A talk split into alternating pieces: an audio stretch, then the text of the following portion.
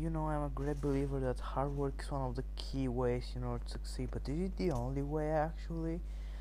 I just interviewed David Ralph, who has a podcast of over 5 million downloads, who created multiple six figure businesses while not like crushing his butt off. He worked hard to get on, on that on that path, but if you can learn the story and actually listen to what he says, he'll tell you that if he wasn't that you know that tw- that 24/7 uh, stereotype hustler, he would have succeeded anyways. Now that's really a contradiction of philosophy to what we believe here in the Successful Network, but I but you can actually learn a lot from this guy. And I want to upload that interview to you because you gotta think of yourself. Do you want to be the one who's always burning out, who's always just working hard and, and still getting results but feeling like shit afterwards? Health is our first number one priority. And people telling you should sacrifice, let's say, sleep in order to succeed, I don't trust them. And I think you're go- you're going to die before you become a millionaire if you sacrifice sleep. I think that's my honest opinion. I'm, I'm not going to hold you any further, and I'll let you listen to that interview I did with David. And think and think my network is hard work really that amazing, or just overrated? All right, David, I want to say one big welcome to the show and thank you for being a contributor to our podcast. Since we, are, we actually have a little bit of a tradition here, we would like to start off by saying by asking, what is the most interesting thing about yourself? Well, I used to say I was the UK's sexiest podcaster, Nikki, but um, as as I'm reaching 50, I don't think I can say that anymore. Um, I think that really I'm my interesting thing that people struggle to grasp is I'm a podcaster who doesn't often podcast. I release a show three times a week and I have been doing it for six years, but I do it very, very rarely, which most people can't understand how I manage to structure my life that way. Hmm. Wait, so how do how did you structure? Okay, so I wanna before actually going to topics, I wanna have a little bit of a brief story about how you do that because that's something like an interesting routine for podcasters.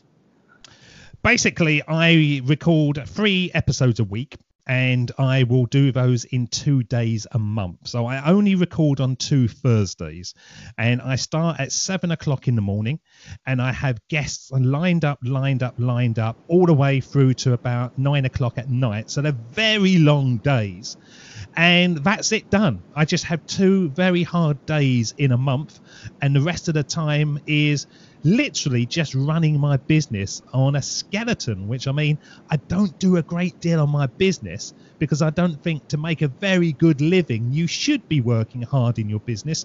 You should just be doing the right things. So that's how I do it. I batch my schedules and my interviews all in two days and then I walk away from the microphone and I never turn it on unless I'm honored to be on your show.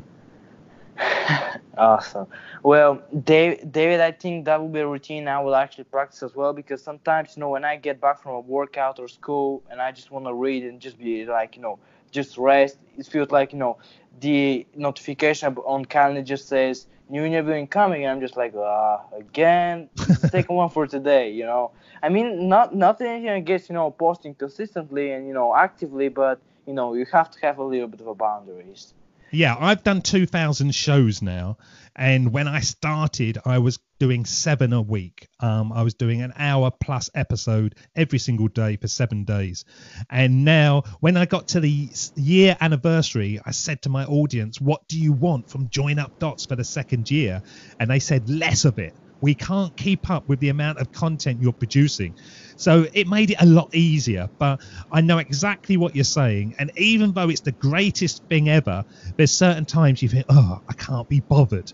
And so I just know that I have two days to overcome that feeling of can't be bothered in the month. And then it doesn't bother me again. All right. So if we jump outside podcasting, though, um, how do you think business owners can get a, a less stress, like stress-free life? It doesn't matter which business, but how can actually, you know, entrepreneurs be a little, just a little more stress-free? Quite simply, you have to clearly define your offering, what you are doing to make money, so that the right people understand. And I see time and time again that businesses open their doors to everyone and they spend more time dealing with the the bad customers more than the good ones. The good ones will come through your business, they will buy your products, they will buy your services, and they cause you very little issue at all. And more often than not, you can charge a lot more for your services. So if you have maybe two or three really good clients a month, that is so much better than 30 bad ones. And that's what I see, Nikki. I see so many people allowing bad customers into their business when we should have a gate on the door that says, no, I only want the people that I want to work with. But why do you think they behave like that? They don't know any better it's you know it's the way that they operate and they're going to be a bad customer will be a bad customer for everyone. And i've had them in the past where they literally want a billion dollars of value and they're only paying you 50 pounds you know and they're constantly emailing you and constantly checking on this constantly checking on that. A good customer will come along and pay you a lot of money and expect you to do it. They don't need to check in they just expect that's what they're paying the money for. And then you you sit quietly, you do the work, and you give it back to them. It's job done. And the great thing about that, Nikki, is they then talk to other good customers, and then you're starting to tap into the right stream. And once you get that, your business doesn't take a lot to operate. Have you experienced this yourself? Have you experienced that, you know, bad clientele experience before? Yeah, of course, everyone has. At the beginning, you've got to get the ball rolling. And in the beginning, I had customers that couldn't afford anything, customers that didn't know what they wanted. Um, but little by little, you get through that and you become you become a business owner. You become precious about your own business and you don't allow the deadwood to come into it. It's so, so important because then it gives you free time to be able to make better decisions. You know, I hardly touch an email. I'm not on Facebook. I'm not on Twitter. I don't do any social media, and my business is flourishing because of those rules. So basically, I, I think I want to uh, just get out from uh, get out something from here. So basically, you know, social media plays a big part. You know, you gotta actually, you know, uh, how can I say, just just purely delete it, or you know uh, make uh, yourself uh, make yourself a time uh, you know uh, how can I say it um, you know outside. So do you think as a entrepreneurs they need to focus on social media? Like some people say like Gary Vee I mean he's a great guy but he also said that you need to be producing content this and that. Or you need to spend the majority of your time per day outside that social media space I don't go into social media at all, hardly at all. I really don't because I couldn't see the value. Now, what Gary Vee is saying, and I agree with him, you've got to provide the right content for the right people. So, my customers are my listeners. They're the podcast listeners. They're not Facebook readers. They're not tweet readers, they're my podcast listeners. So all I do is that I just podcast consistently into the right ears of the right customer. Now, if you can tell me that you're on Facebook or on any of the social media and you are getting a great bit of value back into your business, then do it. By all means, do it. But more often than not, people are just doing it because they think they have to, and it's not bringing anything back into their bank account. Does that make sense? Yeah, it makes sense. But uh, but also like you know a lot of people think that they uh, you know you said it right that a lot of people think they need social media you know for their business to succeed. While it's also a good way to actually produce something, um, I believe you know you can actually uh, succeed also organically like you did. So do you think we still have a big chance in succeeding offline rather than just you know uh, how can I say obsessing ourselves with the online world? If you think about business, Nikki, it has been operating for thousands and thousands of years before we even got the internet. It just wasn't available. And so if you went back to Jesus' times, he wasn't on Facebook, he wasn't tweeting, but they were still making a living. And how you make a living is by getting your products into the eyes of the right people. And that can happen as well offline as it can online.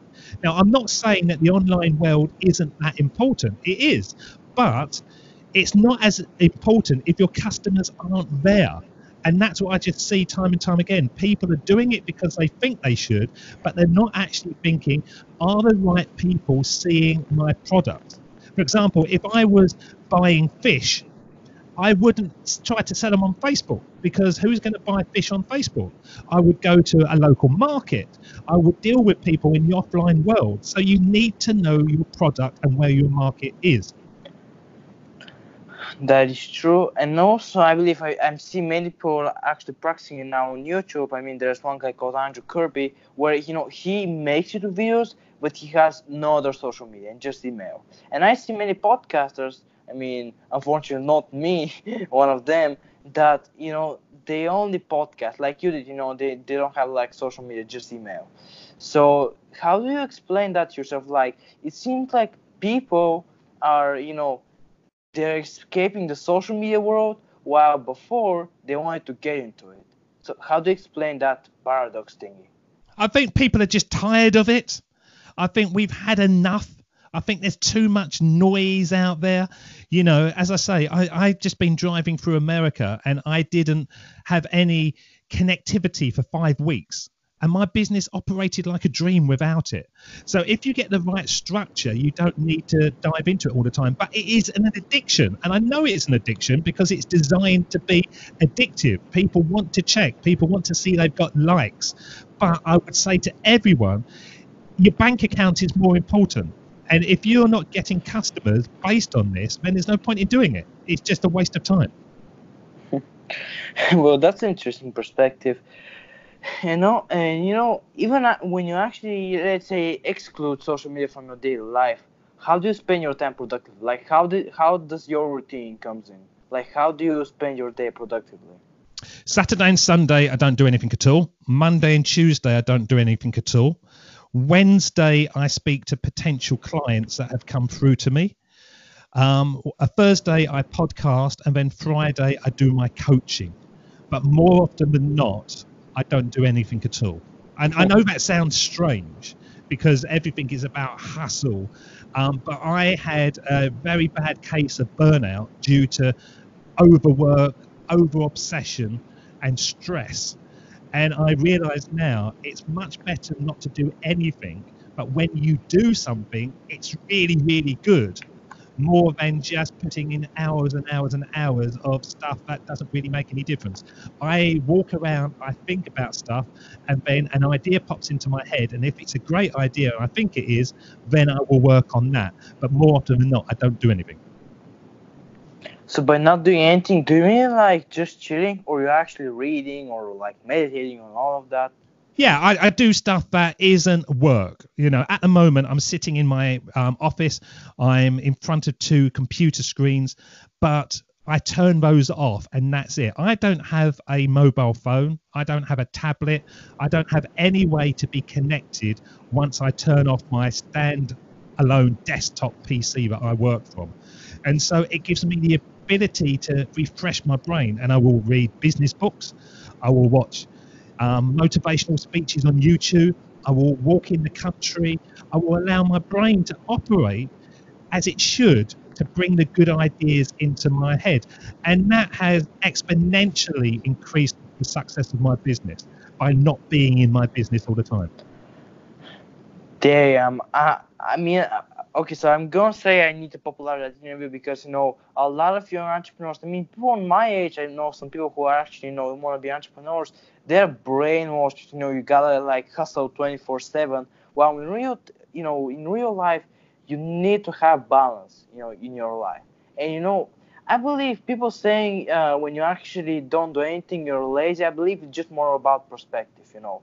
Uh, so have you like met these people who are like working 24 7 a day but not like but not like you know doing anything at the same time yeah i, I was that person and I was thinking that I had to design websites and I have to do sales funnels and and click pages and all the things. I was doing everything, and I look back on it and I would say 95% of it was rubbish. Most of it isn't in my business anymore. It was just a pointless waste of time of trying to do stuff. I would much rather do 20% of great stuff than 100% of passable stuff. So I just focus in on the good stuff. And businesses operates like that. If you know what's bringing in your results, then just do as much of that as possible, and just keep on doing that. You don't have to do everything else. It's it's very simple business, but we make it too complicated. So, but don't you think that when you were like still hustling, that twenty that twenty four seven hustle helped you create that life, or if you like did the routine like you did, yeah, like you do now, you would have been more successful. I think you have to go through that.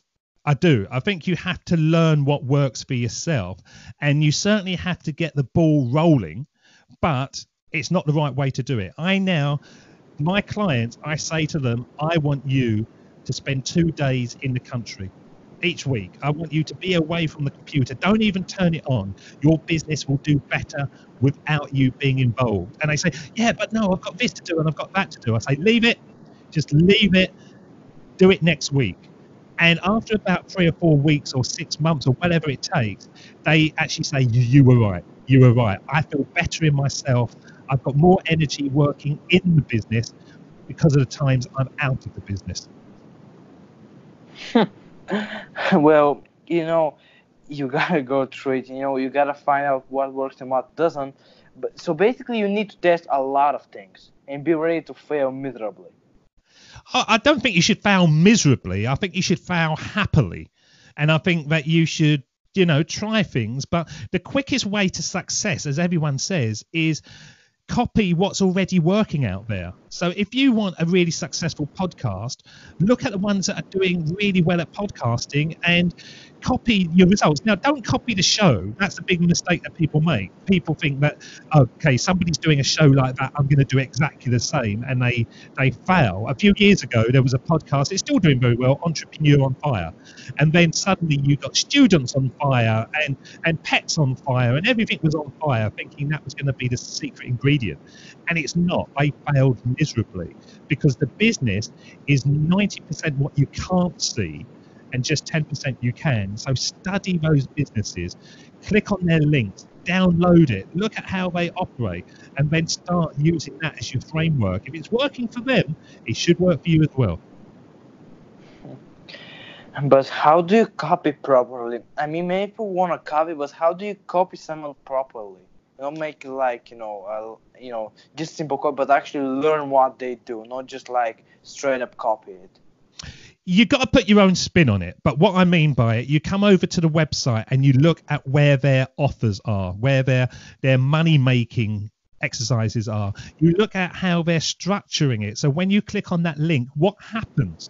And jot it down and see when you click on that link, do you get a video that appears? Do they talk to you directly? Do you be taken into a sales funnel? How is it all operating? Look at their emails that come out to you. Keep on studying what they're doing. Do they send an email out every day? Do they do it every three days? Do they do it once a month? Whatever's working for them, it's a good chance it's going to work for you. But we all seem to think that we've got to be geniuses and create it ourselves. Now, if I was going to design a car, I wouldn't strap a donkey onto a couple of wheels and think that's good enough. I would look at a Ford, I would look at a Vauxhall, and I would copy what's already out there. And I think everybody else would do the same, wouldn't they? Yeah, definitely. But basically, you know, we gotta we gotta add up some some of our own things because you know some successful people's routine are not like yeah. you know for everyone. They have things they don't like that successful people do. So basically, at the end, there's no such thing as successful habits right? I think it's more like you know the person's perspective to it. And I mean success habits, not healthy habits. That's a different thing for me. I, I, agree with you totally. You've got to bring your own spin into it. You've got to be authentic. But the mechanics, how things work, is already out there. You don't want just to copy things and have the same Im- images. You've got to do your own thing. But how it operates, it's the same. Every car basically operates the same.